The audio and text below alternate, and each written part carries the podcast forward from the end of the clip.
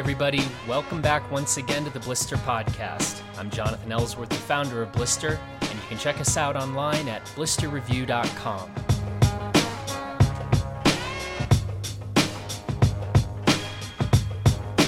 Today we're talking to Luke Jacobson, the new C E O of Moment Skis. Luke has been at Moment for pretty much ever, serving as Moment's head ski designer and V P.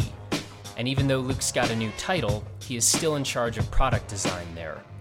Luke and I talk about the current state of things at Moment, their new sixteen seventeen lineup, including the new Meridian and the new Bibby Tour, how Moment's rather unique aesthetic came to be, and a bunch of other Moment-related stuff.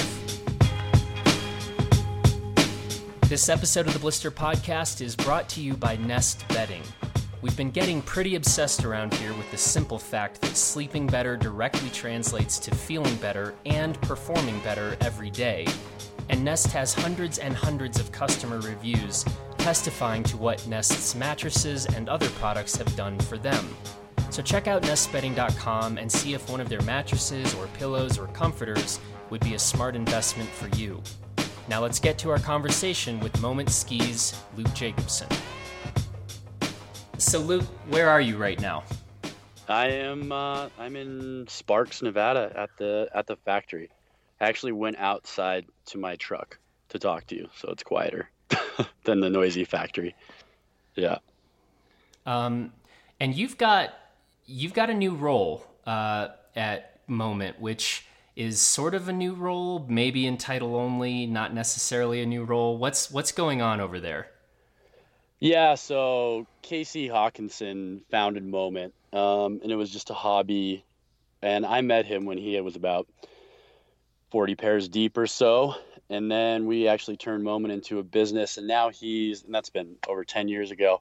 Um, and I've been uh, engineer and V P for, for that time. And um, now Casey is pursuing some other ventures, and I have taken over as C E O. Casey's still the founder, but he's not, he doesn't have his hand in the everyday operation of Moment anymore. So um, I've had to bring some new guys up and take over some new tasks, doing a little bit more of the, the, the paperwork side of things. But yeah, we're still still deep in the ski design and all that.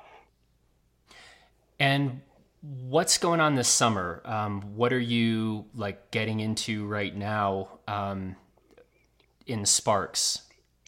Yeah, well, um, pretty much we've been, since I took over, there's been, I've had some kind of changed up our employee base here. So um, unfortunately, I had to let certain workers go. Some kind of wanted to go. They're kind of burnt out. And then I brought some new guys in. So Um, I have a new grind, a new uh, ski grinder in who's kind of taken the, the lead of finishing from Utah, and he's been in the race world for years, so that's been pretty amazing.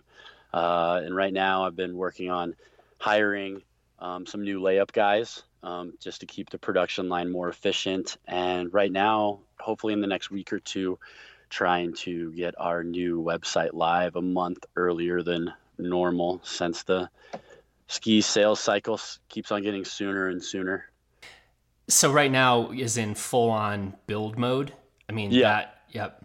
And then when did that production, how long have you guys been like starting, or was there kind of production trickle that then ramps up to kind of full speed? Or was there just a, when the light turns green, it goes, you know, uh, full speed ahead?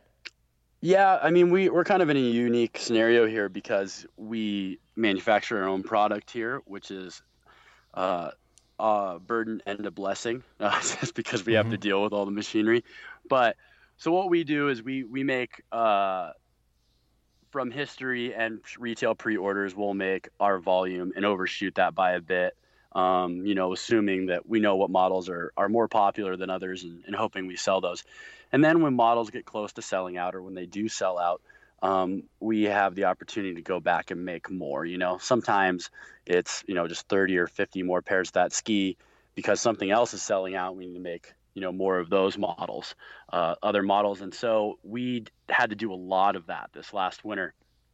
Uh, so we didn't attend the trade show, uh, trade shows last year as a brand. we did the on snow demos, but we were we were at the trade shows at the end of January and whatnot. Um, did a bunch of demos, but really we wanted to start production earlier than we wanted. Uh, but kind of February, March, we were still doing short runs of remakes of skis we were selling out of, just because there was still demand for them. So probably about, it was mid-March when we started full full production.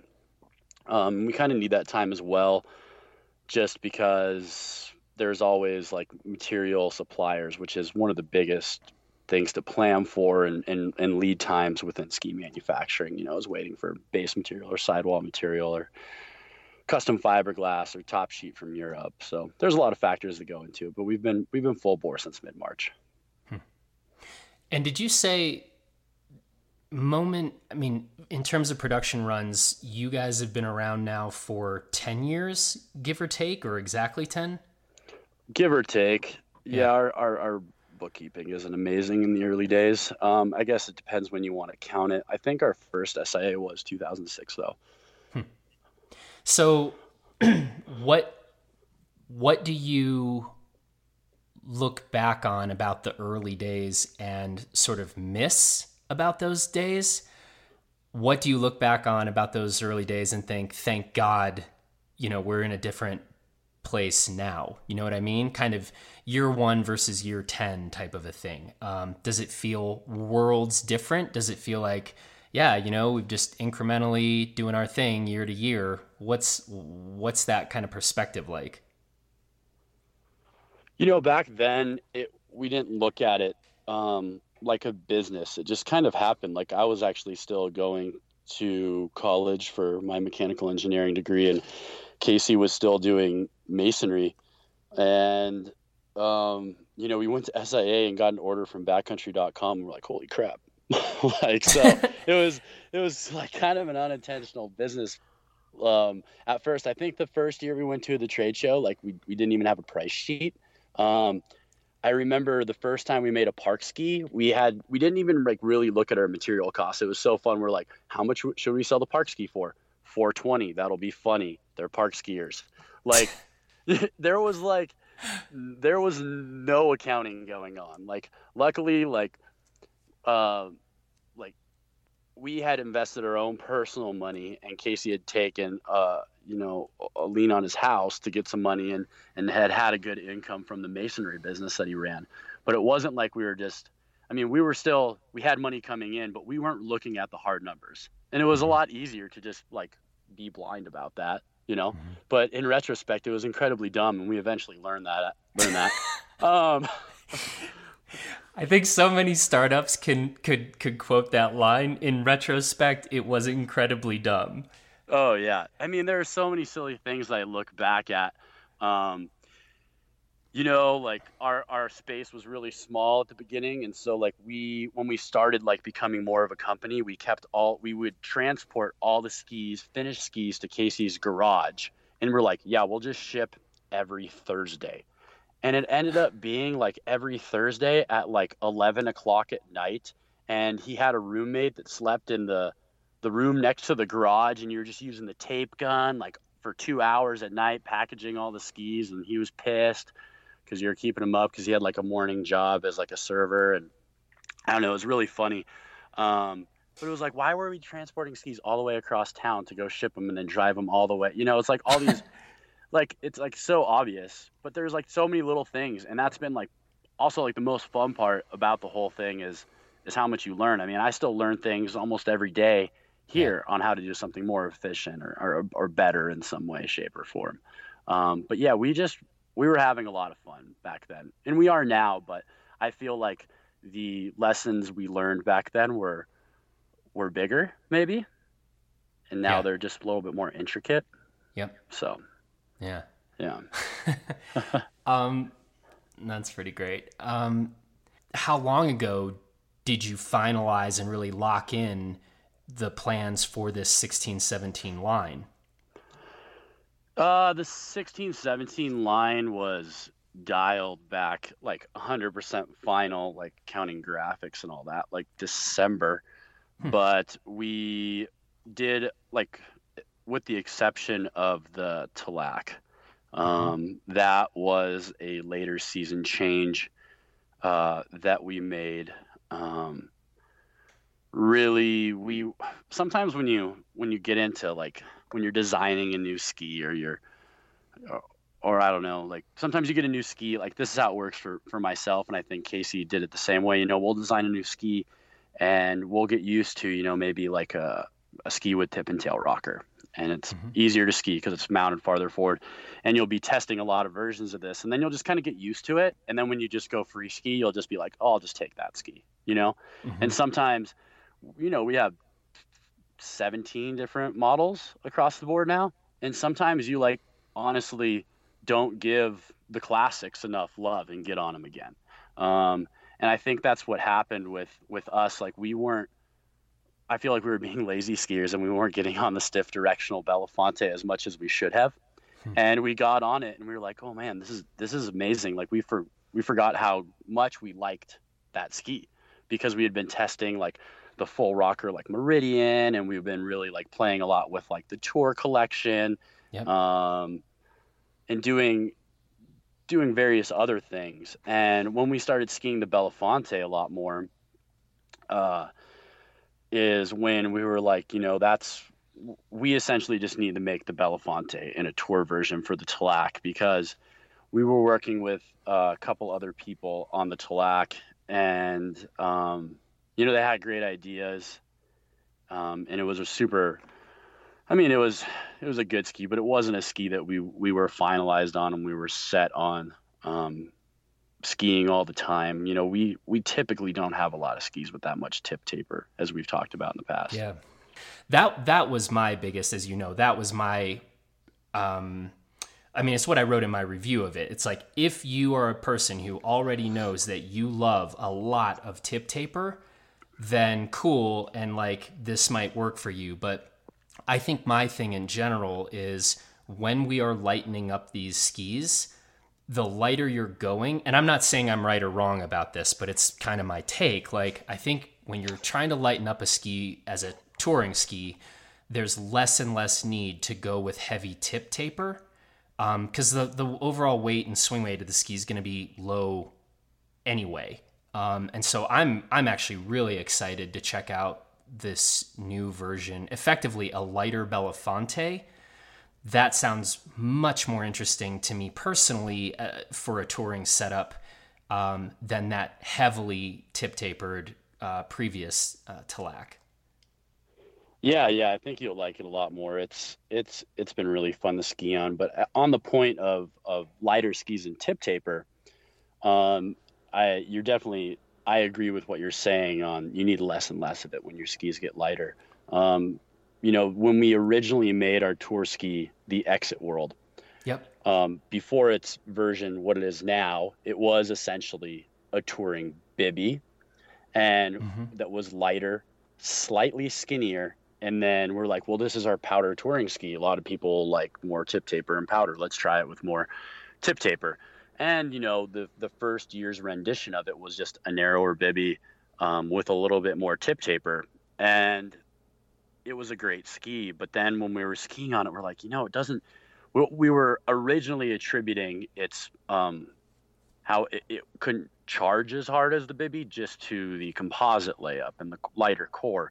Yep. But then as we went to round two of that Exit World, we were like, whoa, we need to bring the side cut back up in the tip. Um, and there, that, that blend zone, that transition point, whatever you want to call it, from side cut to tip taper is really sensitive to where it is on what type of rocker line you have.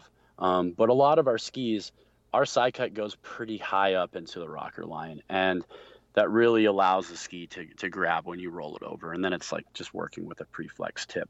Um, mm-hmm. So that, that version two of the Exit World was uh, hands down a lot better than the the first version. And now there's, you know, the Exit World's a different beast now. It's like a skinny yep. Ghost Train, but yep. now we have the Bibby Tour, which is exactly the same ski as the Bibby.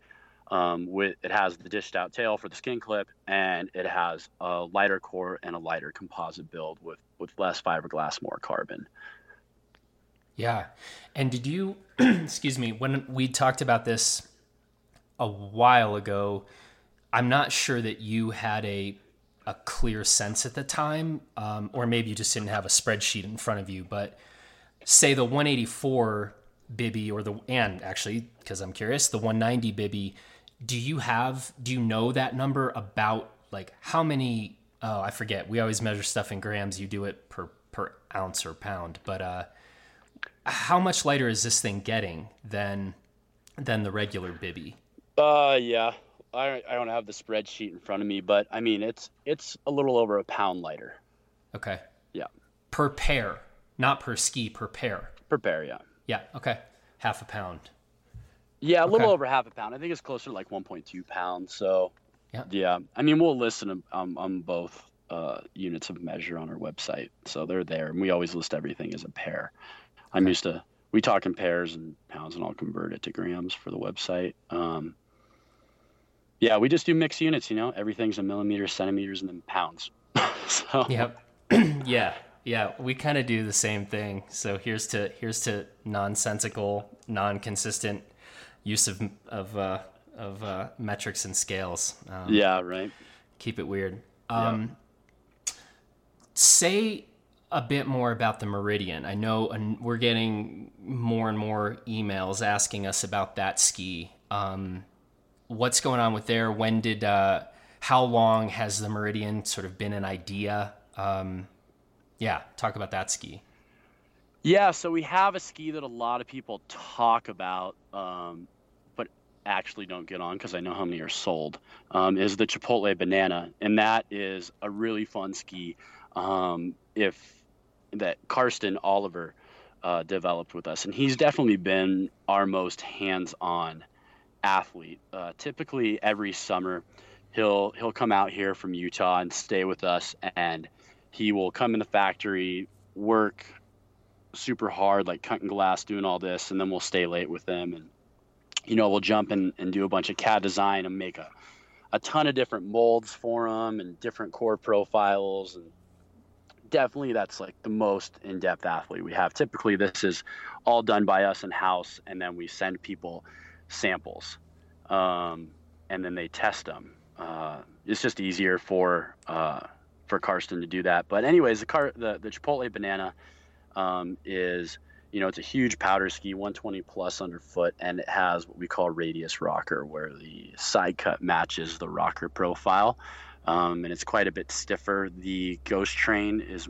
a more accessible version of that ski to most people because it's flat underfoot, and it's Um, if you're not a supercharger uh, skier, the, the flex profile is a bit more forgiving. Um, but, you know, Karsten goes fast um, through everything. So he definitely likes the lower rocker profile and um, that side cut to radius match that can hook up. And uh, Karsten has been skiing on all of our other skis uh, over the years. Typically the Death Wish is his all-mountain ski and P B and J. But, you know, he was like, can we make a, a radius rocker um, all mountain ski? And we're like, yeah, let's do it. And so um, we started toying with the radius rocker. Um, but then the ski was becoming really straight um, mm-hmm. for the rocker profile that we wanted to achieve. So now the side cut radius does not match the rocker profile of the ski. It's a little different, but we don't call it radius rocker anymore. We're not going to lie to anyone. It's just a full rockered ski. Um, And, you know, I've been on a lot of full rockered skis out there and, and didn't really enjoy them that much. Um, but I'm pretty, I'm really, I'm really happy on what we came up with the Meridian, um, because it is pre-flexed all the way, being full rocker. It's, it's quite a bit um, stiffer, and it, it's really just a super easy, agile ski. And I, I did a bunch of testing on it, and I just made a bunch of pairs with demo bindings and, and just had my friends jump on them. And it's pretty fun just to see people get on a ski that you can just go so quick edge to edge with. Um, you know, the only thing I feel like the Meridian and any full rocker ski lacks is you can't flex it as far, um, just because you don't have any camber there. So you're not going to get as much life out of it through like a transition point. So mm-hmm. it feels a little bit different, like in, in variable snow, and like when you kind of get into some bumps, it doesn't push back as hard just because you're not, you don't have that camber to push against. Mm-hmm. But that's like the main difference on the ski. But because it is pre-flexed, it, it goes from edge to edge much faster than anything on that, in that one oh seven mm-hmm. waist range, which makes it really fun. And then the ski has, it is the same side cut on the left and right hand side of the ski. We just had fun with a different asymmetrical tip and tail on the ski. Mm-hmm. So if anyone has questions on that, it's not, it's not like that new, uh, that new K two ski, the what, Marksman the or Marksman. something. Yeah. Yeah. It's not like that. It's just a fun tip and tail. Fun yeah. tip. Fun, fun tip. tip and t- yeah. That's good marketing. Just put the word fun in front of anything. It's like yeah. fun rocker or fun camber. Yeah. Yeah. Yeah, exactly. That's I mean, right. it is, it is, it is happy. It is happy camber because it's, yeah. Yeah, exactly. Yeah. Exactly. Um, by the way, what's the, what's the mount point on that thing? I'm guessing uh, it's a pretty, pretty centered up, yeah, more centered uh, than traditional. It's minus five. Okay. From true center. Yeah. Yep. Okay. You've maybe hinted at this already, but what's your current personal favorite ski in the lineup? Yeah, I mean, I definitely have been on the Belafonte one eighty-six a lot more um, than I used to be. My my old daily driver was the Death Wish one ninety. Um, mm-hmm. And then, yeah, it's been the Belafonte eighty-six. Um, mm-hmm. and I think I was just getting a little lazy. The Death Wish is really fun, but it's a lot easier to ski. But when you ski the Belafonte properly, um, you can really charge on it. Um, and yeah, I just, I, the, the reason, which is kind of funny that you might, I think maybe I told you before when we talked, but, um, I'm dating this girl and she was on the U S ski team and she used to get a bunch of free skis and still can from another ski company. Um, but then she was like, no, I want to ski your skis. And then she, I was giving, putting her on all these different skis and she was like, oh, this one's fun. This one's good. And then I was like, well, she's like, do you have anything stiffer, anything straighter? Like, and then eventually I got on the Belafonte. She's like, this is like my favorite ski that I've ever been on. And I'm like, really? and, um, so I, I made her, she has two custom pairs of that. So she has, and she kind of had the original TALAC because she has a Belafonte seventy-eight custom top sheet that I made for her. And then she loved that ski so much that she's like, can you make this in a touring ski for me? And I was like, yeah. And that, that was kind of the first TALAC Belafonte. Huh. Um, Interesting. And then, so, at, yeah, once she God bless skiing, your girlfriend. Yeah. You don't, yeah. you don't listen to me, but if I was prettier and on the, you know, U S ski team, maybe I'd, maybe I'd, uh, you know, I'd get a word in. Yeah, well, she has long blonde hair. You don't have any hair. No. It's a good point. Yeah. But, um, so yeah, then, then when she started skiing that, I was like, you know, I need to go ski that ski more. And then I'll, you know, she's right. Obviously she's right most of the time. And, um, yeah, I've just been on, I've been on the Belafonte a lot more. Um, and then I've been on the new TALAC touring most of the time, just on a couple different versions of that. Um, just before we went to production on it. Um, and then I've been on a, a, I don't even know if I want to say it, but I guess I will, cause we might be making it, is a, um, full carbon version of that TALAC, just to, um, huh. yeah, it's, it's just for the people that really are concerned about weight. Um, I think our, our touring skis are, are very competitive and still have a better feel than a full carbon ski on what our standard touring line is. But there is that demand for people that are, are really, you know, worried about every gram they're adding to their setup. And, um, you know, there's nothing wrong with that. It's just physics only allow you to get away with so much. And that when you go yeah. so light, that ski's just going to get deflected around a lot easier. And, you know, carbon, you so you put so much energy into it and it wants to give so much of it back. So yep. it's really what we, you know, I, I, I don't foresee us making a full super light tour version of every tour ski we make, but um, you know, what, what we can learn playing with these composites in this world can, you know, potentially transition to, you know, discovery and, hey, we can change the layup this way and get this out of it. So it's, it's, I just don't want to write it off. And so we've been playing with, with that full carbon layup, um, and, and potentially might offer that full carbon layup on the, on the web this year as a direct sale item. Hmm. Interesting. You also made mention, and I can't, I don't know if this was a joke or not, and so you don't have to answer this question, but you had made mention in a previous conversation of a of another new ski that might be getting rolled out, and there was some big story that involved some European skier, and I think the word chief or chieftain or is, is it, should we move on, or or do you care to to speak to this?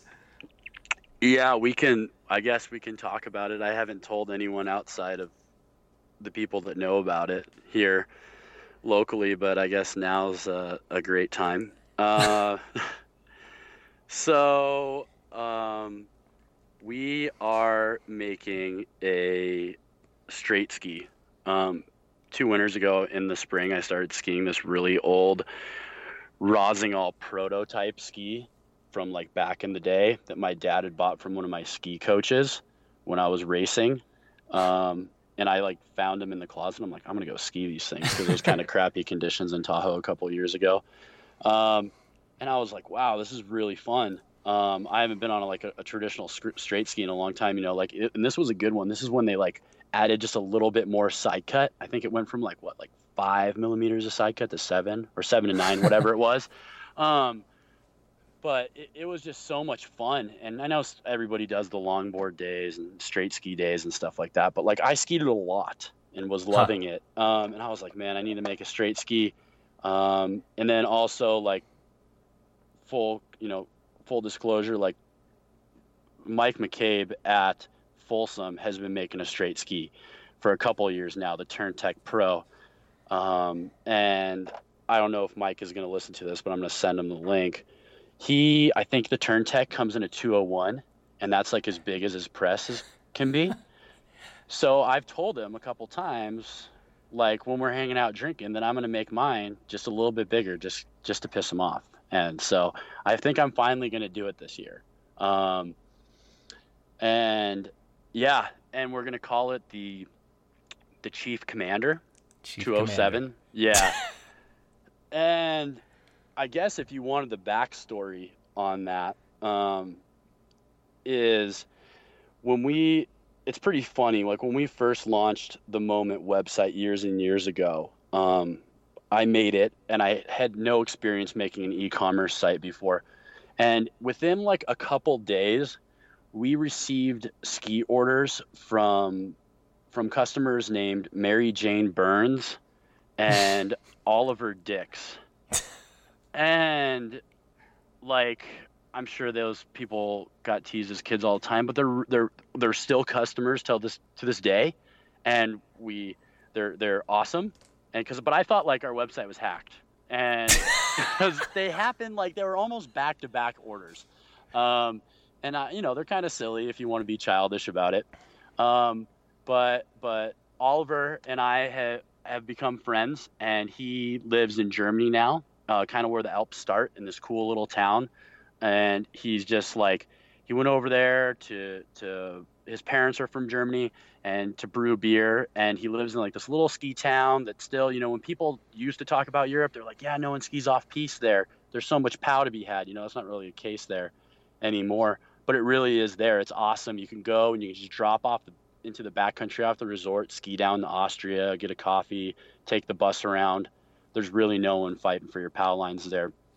And typically after the European trade show, I S P O, I go see Ollie um, every every time I'm there and go ski with him for a week. And then typically we'll go to Verbier or somewhere else. But um, he was working when I when I arrived in town. He's like, go ski with my buddy Flo.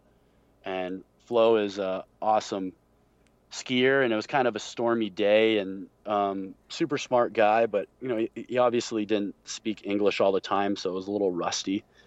And everywhere we went, I'm like, yeah, Flo kind of looks, you know, c- conditions were variable, but he's like, every time, I think it's okay. I think it's okay. Um, so I was really just going off what Flo was telling me because it was super stormy. Um, but we had a good time. Um, obviously, we're still here. Um, but when we were taking the, the tram back up one time, in his silly German voice, you know, he was trying to ask if I was the the, the boss, the main guy at Moment. And he goes, you know, are you the uh, the Chief Commander? And I just thought it was so funny. I think he wanted to say C E O. And yeah. I was like, no, but I want to be. And that is a great ski name, is the Chief Commander. Yeah. Um, yeah. So that's kind of where the name came from. Um, it's going to be a classic straight ski. Um, and there's going to be another little twist to it, which I'll I'll wait for its release, but it'll be pretty cool. It'll just be fun. Definitely like an eighties graphic.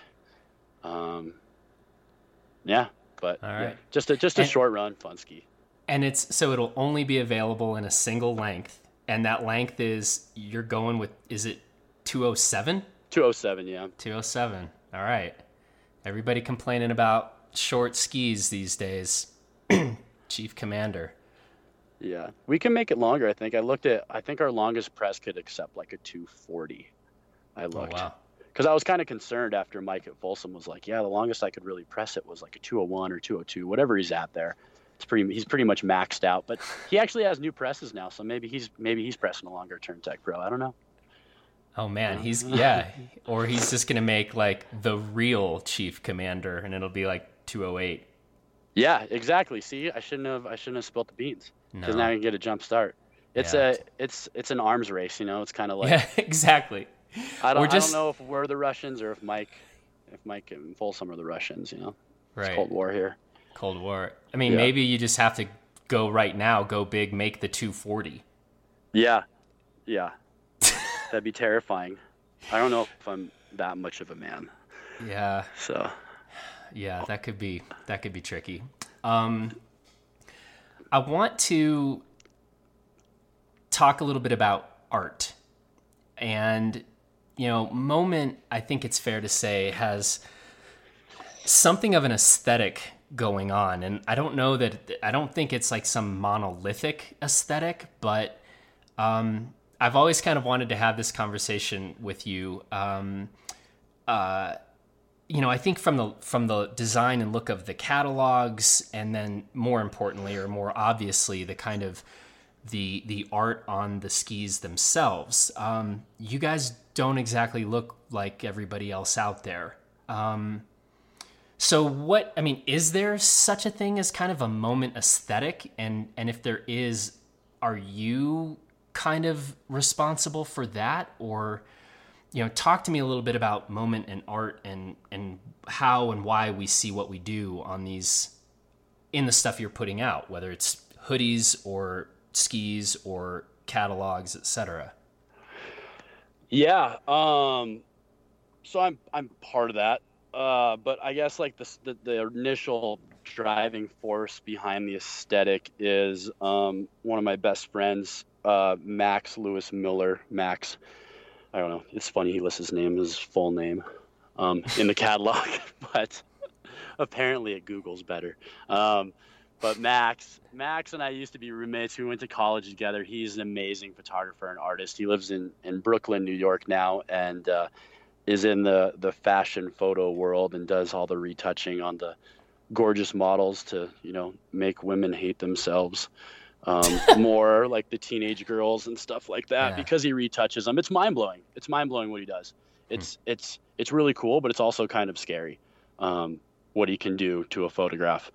Um but he's he's great on that. I mean, he was just he goes to like Miss U S A or Miss America, whichever one Trump owns, and he goes mm. down and, and retouches all those girls for the photo shoots. Um mm. But anyways, Max Max before he was doing all his photo stuff, he was He was my roommate, and uh, when I met Casey, we needed some art and things like that. There was some really rough stuff back in the day. Um, and so Max kind of came in and started doing doing some art for us, and, uh, you know, he kind of set the tone. Um, and a lot of our – I mean, Max grew up snowboarding. I grew up skiing the whole time, but all my friends were snowboarders. And, you know, both of us listened to kind of like this punk rock D I Y culture growing up. Um, and, you know, like, I guess like the, you know, as soon as skiing got cooler with twin tips, like the aesthetic was never cool. Like, I don't want racing stripes and checkers on my skis. This isn't a Formula One race. Um, so, you know, as we grew as a brand and, um, you know, uh, made more skis, and Max couldn't keep up with how many models we had to do graphics for, and we needed some diversification. Like the, the starting style was kind of based off of what Max did. And so we tried to find someone that was, that could fit and blend, but was still different, um, from what Max was doing. And, and we've gone through some people over the years. Um, But Max does does a lot of the skis still, and then we work with this guy, uh, Chris Everhart. Uh, he's awesome. He does, like, and again, it's kind of rooted in music. He does a lot of um, the really cool screen p- printed uh, tour posters for for like lots of indie bands and some really big name bands and punk rock bands and, and, and all that stuff. And really, it's as things become more digital. And people like to do all these vector graphics that are just like crisp. Like there's still something that I enjoy about it, an aesthetic that's a little bit more cut and paste, that is a little bit more raw, that there's some pix- pixels there that, you know, I don't know. I can, I just appreciate the, the little roughness around the edge of that. Mm-hmm. It looks a little bit more like art to me than com- totally digital. But at the same time, you know, like our new, ski uh our new graphic on the Exit World was done by this guy named Nick Franchi, who's awesome out of Utah, and it's it's totally like three D vector, um like it's like this crazy spaceman. It's amazing. Like Franchi's on a different level on digital. hmm. um but he he he adds texture to it, so he, he kind of gives it some some heart, I feel like. yeah. um and yeah I don't know, I just, a lot of it's rooted in, in a music culture. A lot of it is, you know, more of like a surf and honestly snowboarding culture. Like I just, snowboard and surfboard is way, way easier and better canvas to like put art on. Like skis are so weird and skinny and long, but I just want to look at something that like, I guess is maybe familiar in a different part of my life that I enjoy. Just because I ski, I don't want to like to put a skier in mountains on skis or checkers, like from a race background. I don't know. That's just not that interesting to me. Yeah.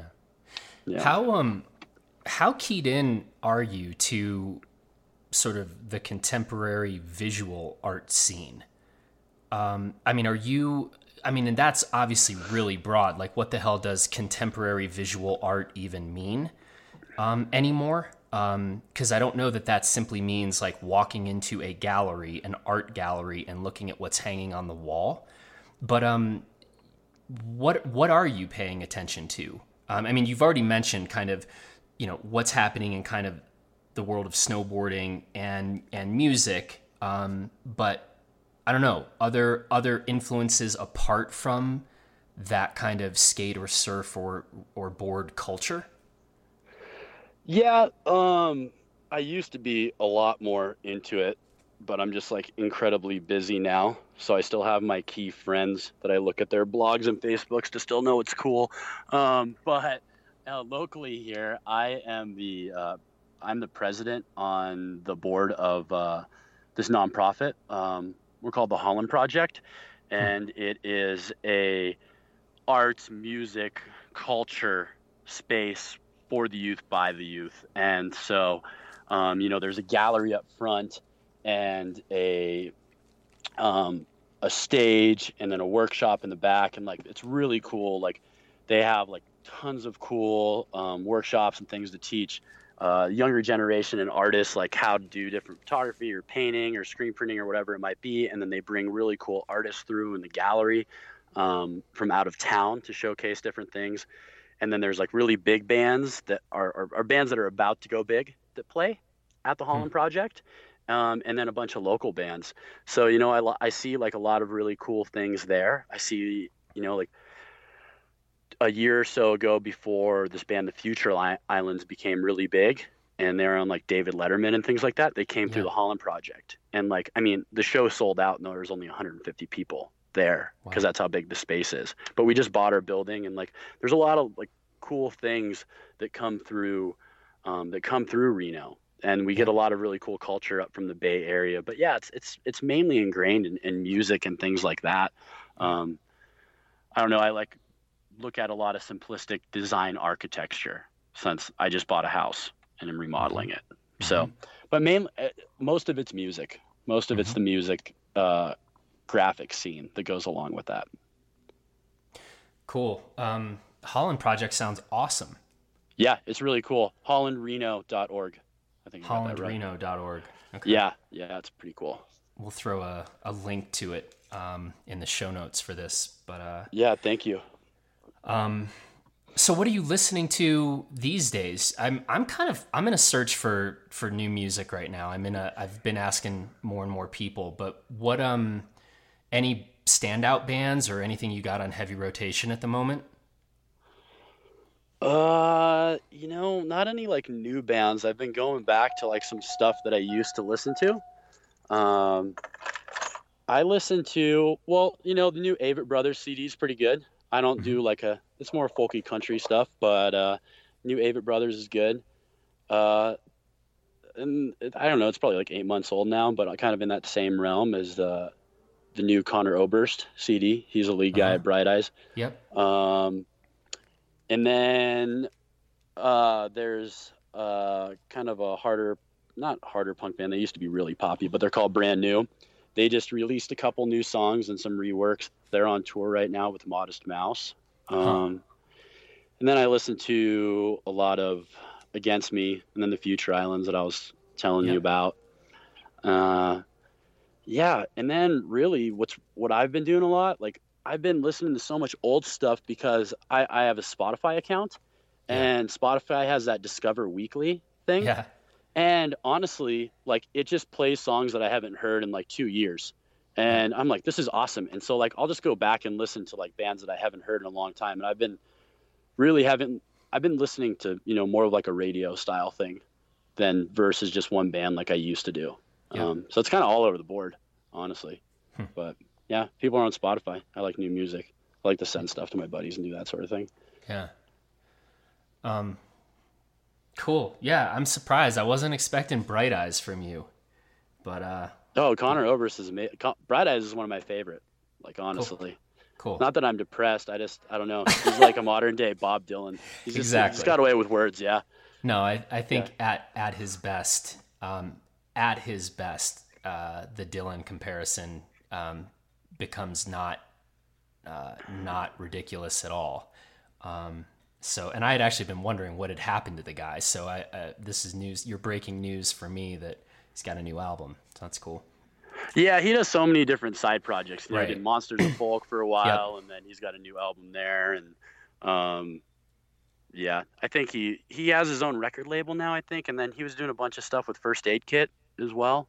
Hmm. So yeah. Okay. Yeah. Um, Life outside of work. Um, you've talked about Holland Project, um, but when you're not uh, at the factory, what else are you into? Uh, I used to mountain bike a lot, but honestly, that's I've been really bad at biking lately. My cardio, I'm gonna suck at touring next year. Um, I've been I've been rock climbing a bunch the last couple summers, so I've been really into that. And then um, I've been been flying airplanes a lot. I've had my private. I grew up. My dad's a pilot um, for Delta, and I grew up in planes. And I've had my private pilot's license for a couple of years now. And um, I've been doing a bunch of aerobatic training. So I'm trying to buy a. Uh, it's a little biplane, fully aerobatic biplane called a P I T S. So I'm in the process of of buying a P I T S right now. I just got checked out in a two seat version of the plane last week. Wow. Yeah. So that's pretty. That's like the most fun I've ever had. Is aerobatics in a P I T S. So what's the like coolest move you can currently pull without, you know, crashing? Um, it's called a lumshavak. I think it's, I think it's Czech for headache. Uh, God. Uh-huh. You should, it's, you should look it up on YouTube. Um, but it's it's more of what they would call a tumble in an mm. aircraft. So pretty much instead of like the plane flying propel- propeller first, like nose first, imagine that the plane is flying like it can be right or like just, for example, right wingtip first. Uh-huh. And then it's doing somersaults head over heels. Oh God. It's it's called a tumble. Yeah, I mean. No, it's called a headache. Yeah, it's called. Yeah, I don't know. Lumshabuk's pretty cool. I just learned how to do that, um, so that's been pretty cool. Um, and then, yeah, I just like did that. And then part of the training in the aircraft is because it's fully aerobatic was that you like if you, if you botch any maneuver, you know, like what, like. Hopefully you're not going to break the airplane, but the airplane is an aerobatic airplane, so it's super strong. Like you're going to mess something up before you're going to you're going to like black out or or mess oh something up God. Before you break the airplane. So um, what you have to do to get checked out, like I'm legally allowed to fly it right now with my pilot's license, but I can't get insurance on it without a checkout is how it works. So I needed to go in the two-seat version, and they teach you um, stall spin recovery from all modes. So one of the craziest things we did is we, we rolled inverted, and then we stalled the wing wings of the plane, and then went into a spin, which is like a downward spiral. Well, spiral is something different, but the plane's rolling in a in uh, sort of style, like more or so straight down towards the ground. But then you add power and cross control your ailerons. And what ends up happening is the nose ends up rising. So you, you're doing an accelerated inverted flat spin in the aircraft. And then you have to recover from that mode, which is which is more of a headache than a Lumshabuk, honestly. so, yeah. Huh. Interesting. This, um, yeah, I don't know. I'm not into tricks called like headaches and then talk about blacking out. You kind of lost me after the whole like, you'll probably black out before you like, you know, crash the plane or hurt the plane. It's like, now I'm also worried that you're not allowed to be up in the air listening to like your emo Bright Eyes stuff and then just decide like, yeah, man, life is hard. Like yeah, when you're, no. Don't do that, all right? No, no Connor. No. No, no, Connor. I'll put on like some some some hard metal, you know, like some Def okay. Haven. They're good if you've heard them. It's like I listen to a lot of metal too. Def Haven's cool. Okay. Um, yeah. No, you don't you don't want to listen to music while you're doing aerobatics. You gotta you gotta listen to your engine and make sure you don't overspeed your prop. Um, and then you're you have to like seriously grunt when you're when you're doing these maneuvers. Um, and like flex your, your legs and your stomach. Um, so the, so you kind of restrict the blood flow, you know, like the Air Force Jeez. guys, they get G suits, which squeeze down on their body to stop the blood, like rushing in and out of their head. But you just kind of need to, when you're doing aerobatics on your own, you just kind of need to pretend like you're on the John. So, wow. yeah. It's, I'm learning so much today. Yeah, I, I definitely didn't think this is the sort of thing that we were going to be having a conversation about. So yeah, neither uh, did I. Neither did I. I'm learning a lot. Maybe I could. I wonder what would happen if I like got one of those stunt pilot suits and like skied in that thing.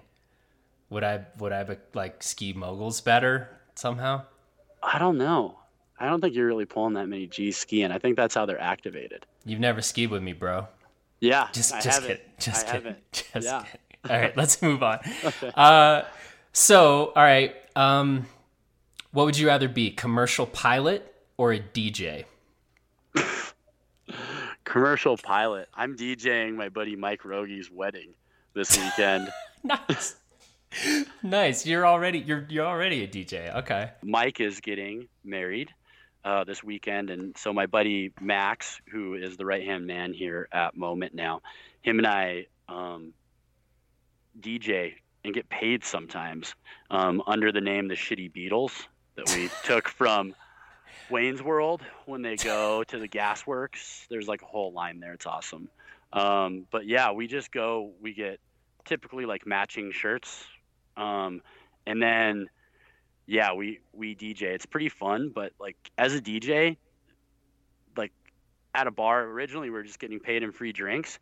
And like, I, I'm getting too old, man. I can't hang anymore. Like, I would have a hangover for two days after DJing. Like, it, it wasn't worth it.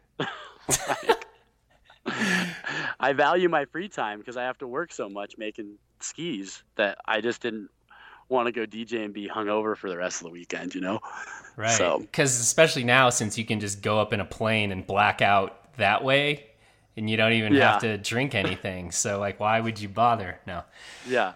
Um, you know, this, by the way, this, this occurs to me, and, uh, I'm, I'm, uh, I'm trying to wrap this up in a, you know, this is a whole nother, we should do a whole nother podcast about this actually. And we, we might actually do that, but this somehow jogged my memory about Wes Anderson films, because yeah. when I was talking about this with Jed Yeiser, and you rightly, you know, kind of interjected into the conversation, um, what's your current favorite Wes Anderson film? I think it's always been Life Aquatic. I mean, I I love them all, yeah. um, but Life Aquatic is just like, that's your one. It's the best.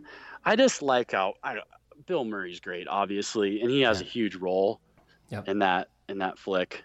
Um, it's just, yeah, it's awesome. Okay.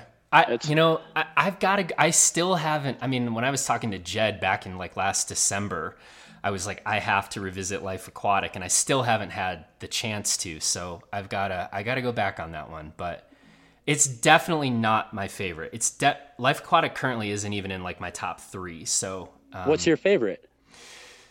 Uh, historically, it's been Rushmore with Royal Tenenbaums as my clear number two. Um, but Grand Budapest Hotel is unbelievable. Yeah. And that's a one I need to do a rewatch of that too. But I, I wonder if that film has, is going to possibly bump Rushmore or the Royal Tenenbaums out. And now you guys all got me wondering if I just missed it on Life Aquatic.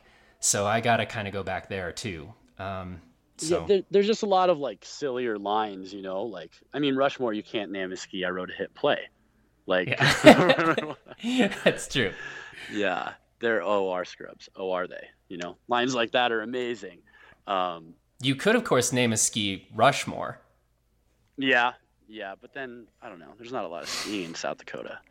So, but I don't know. I mean, that's where, that's where, you know, Jaguar Shark and things yeah. like that came from. And then yeah. the, the before we named the ski the Death Wish, we called it the, the the C A D file, I think maybe even today, is called Ned.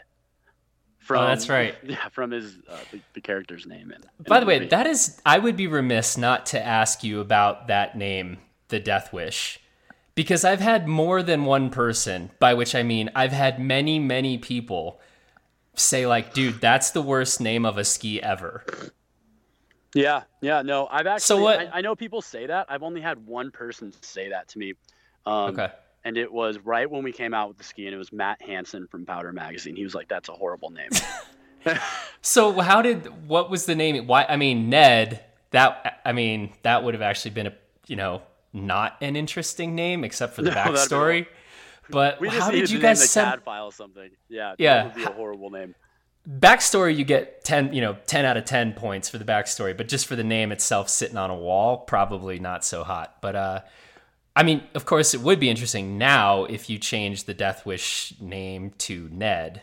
But how how did you settle on that? And how drunk were you that night?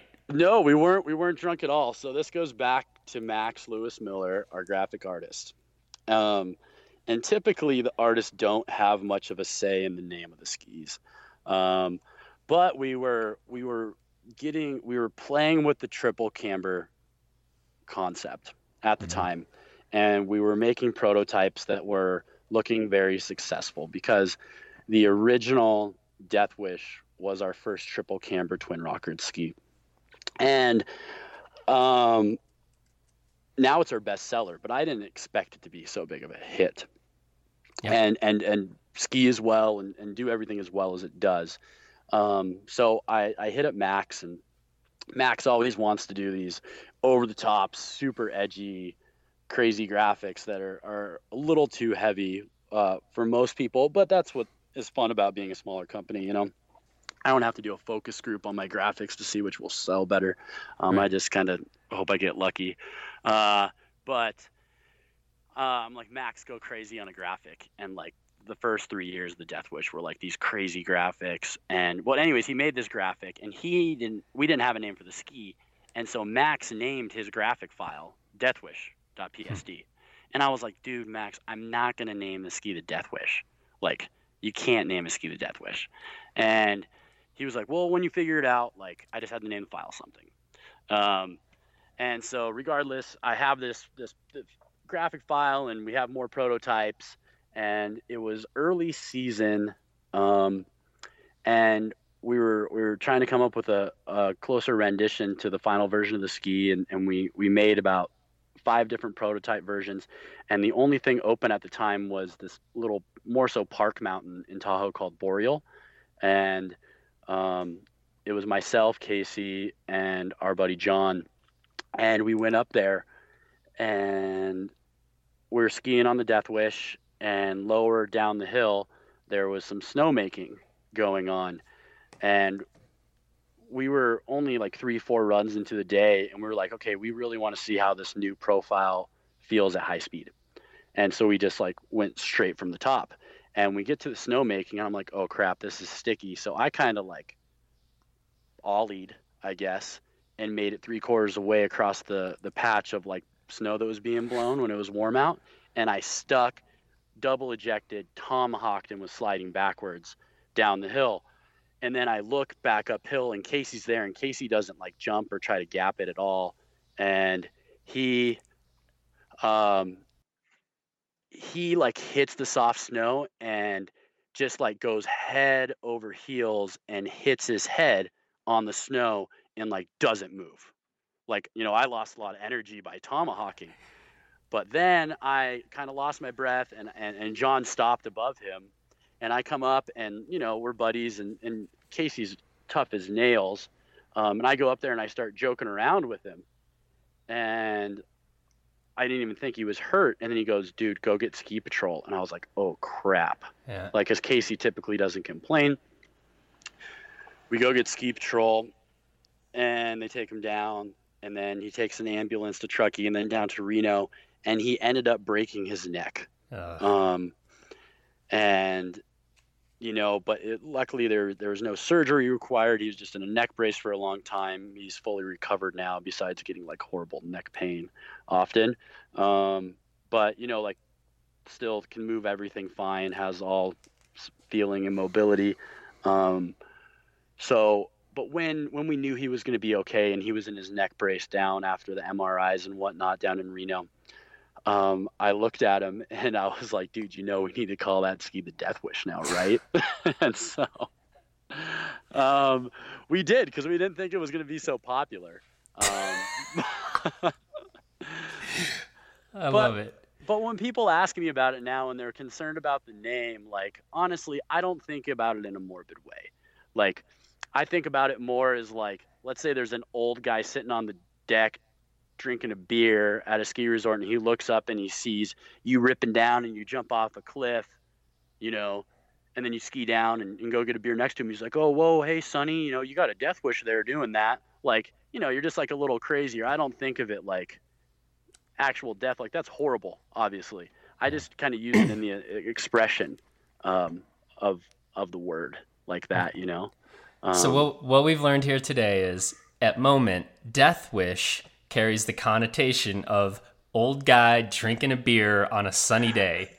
That's that's it. That's it. That's it. That's yeah. all you need to think about. Yeah. Uh-huh. That yeah. makes a ton of sense now. Actually, he's drinking a mojito. It's he's he's a pretty classy guy. Yeah. Okay.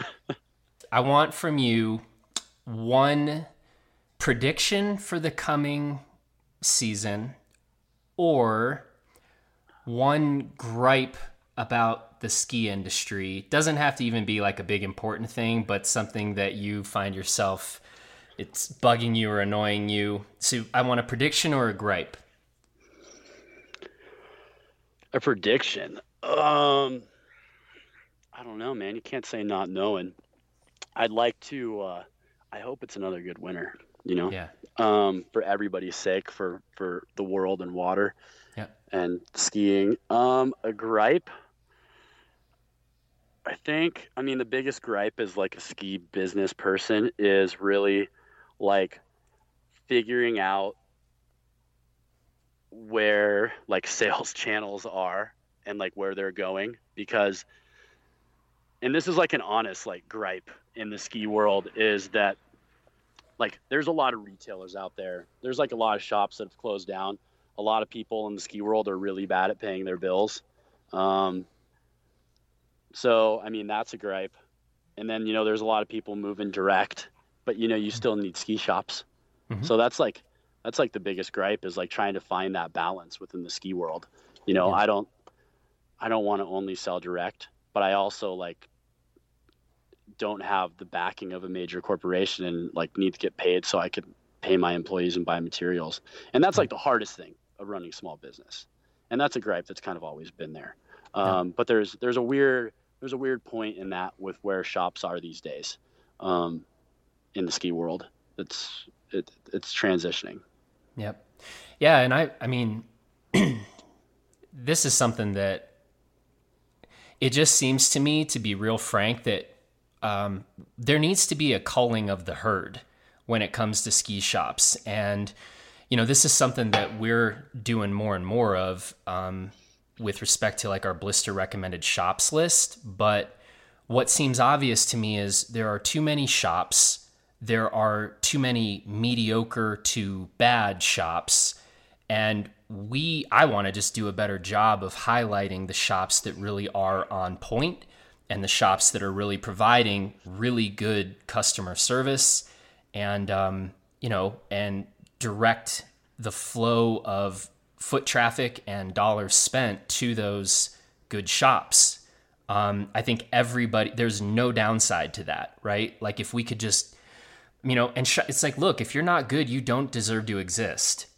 And I don't know. I think that that kind of, um, if we, if, if some of those shitty shops, you know, weren't getting the traffic anymore because they haven't earned it, that would be a good thing for the industry.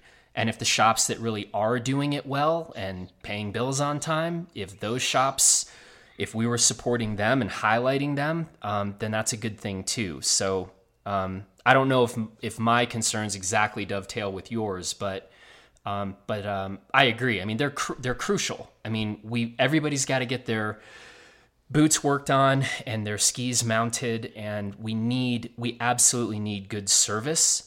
Um, but what we don't need is a bunch of like shops with bad attitudes, putting out mediocre work, selling people the shit they don't need or the, just the wrong equipment. Um, so I don't know. I'd like to see, uh, yeah, kind of a redirecting of, um, the foot traffic and dollars. Yeah. Yeah. I mean, it's, it's tough, you know? Um, obviously there's part of my business being a small company that depends on direct sale. It's obviously a bigger margin, but you know, people, I can't mount everyone's skis. Um, yeah. I need their boot there. And, um, you know, so there's definitely good shops. There's the culture that goes along with it. There's the tuning, there's all the other stuff. You know, I don't want to, although I admittedly buy like so much stuff on Amazon Prime, like I still don't want to go to a world where it's all digital. Um, no. you, there's especially skis, something that needs to get serviced. You yep. need, you need, uh, you need those shops and, and shops are great, but you know, there's just this and, and all the other people in different businesses I talk to, like there, there's some over ordering going on from bigger brands or something that's happening. But you know, when, and I talk to other ski companies, I talk with Scott from O three P almost every day. And we mm-hmm. talk about what shops have paid and what haven't, cause we have a lot of the same shops. And It's it's a it's a problem, and I'm not trying to drag him into this conversation, although I'm sure he'd be happy to talk about it. Um, but like, I, I just don't get how you can be like a year late in paying for your product when you sold all the skis. It's just it's not fair. It's not how business works. Um, and you know, all my friends in other businesses are like, "What? You don't get paid within like thirty days?" Like, you know, yeah. I I have, you know, I'm still waiting on a ton of money. I've written off bad debt. I have like a lawsuit with one shop. Like it's, it's stupid. Like it's, it's, I want to focus on making skis and not have to be like this, like annoying I almost feel like a telemarketer calling every two days, hey, where's my money? Where's my money? It's like, we made a deal. Let's be professional about this. You know, yep. So that's my gripe. Okay. Taking over those accountings and doing the C E O stuff. I have to do more of that now. And that's my gripe with the ski yep. world. um, speaking of Scott Andrus, I don't know if you listened to the podcast that uh, I did with Scott, but did you know that like Owen three P and Scott in particular are like super into bidets? Yeah, he told me about that because we, we talk about where to save money in the factory and like sometimes we buy materials together and all these things. And he was like, dude, you need to get a bidet. You save so much money on toilet paper. And I was like, whoa, dude, like toilet paper is not a big expense. What are you guys eating in Portland? Like, I don't know what they're, what food trucks they're going to, or I don't know, maybe maybe the organic diet is not healthy, but I am not doing the bidet thing. That is weird. Okay. Yeah. So bidet, you're not in. Moment's not a bidet company. No, no, if, no. So if you want to support a bidet company, Owen three P, if bidets, if that's not an important element of your ski purchasing decision, uh, then Moment. Dude, we're we're right next to California here. We're essentially in a drought. We need to be careful. Ah, so you're playing the environmental card against Owen three P. Exactly. But I know people say, oh, it takes a lot of water to make paper. But, you uh, know, that water, typically, you know, paper mills are on the East Coast in New York where there's a lot of water. So, like, they're not in a drought. So it's it's where I'm picking my water from. You I know? see. We're, we're see. more environmentally friendly than Owen three P. So vote for Moment is a vote for the environment. That's right. So, yeah, that's right. I can't wait to, yeah, I can't wait to hear the the, the feedback on on this uh, on this angle. Um, yeah, but now he gets the mullet over. They're pretty witty up there. He'll he'll he'll fire off something better. He will. I know. Scott's a good guy. Yeah. Well, dude, I will. Um, I'm gonna let you get going, but um, it's good to catch up, and it's good to to hear about the new line. Um, and um, yeah, we're currently trying to figure out um. We're going to be doing our Southern Hemisphere uh, review trip again at the end of the month, and we're currently kind of putting it to toward Blister members, um, getting their input on what equipment they want us to take down, and we're going to be opening that up uh, to kind of our broader readership in a day or two here. But we'll we'll try to figure out. Um, uh, I'd like to take uh, a ski, at least one ski down from you guys, and. The Bibby Tour has been, it's like, man, we're going to get asked a billion questions, I think, about that ski. Um, but like I said, people are are asking a lot about this Meridian. And um, so I don't know, we'll have to, I'm, I'm curious to see what the rest of uh, the comments are on the site um, and see if like, if the Meridian is way outpacing the Bibby Tour in terms of what people are saying they want a review of immediately. But, uh, I look forward to checking some of this stuff out, and I look forward again this season to getting on the the, the tweaked out Belafonte and and um, seeing uh, kind of revisiting that ski. So yeah, it should be a should be a fun winter. Yeah, yeah, for sure. Well, um, yeah, let me know. We'll get you dialed with dialed with skis, and yeah, thanks for having me on. Uh, it makes me feel special. Um, but no, it's cool. I love what you guys do with the podcast and. Um, in the site and everything. So thank you. Thanks, man. That's it for this edition of the Blister Podcast. Thanks to Luke for the conversation, to our strikingly handsome audio engineer, Justin Bob, whose favorite book might be The Snow Leopard by Peter Matheson. Justin can't actually confirm this definitively right now, though, because he's a little hungover and kind of tired today. Anyway, go read The Snow Leopard. Thanks also to Nest Bedding for sponsoring this episode. Be sure to go to nest bedding dot com to start sleeping better and to start feeling better every single day. Till next time, head over to blister review dot com to see what we're up to there. Subscribe to the Blister Podcast on iTunes, and we'll catch you next week when we take the Blister Podcast on the road.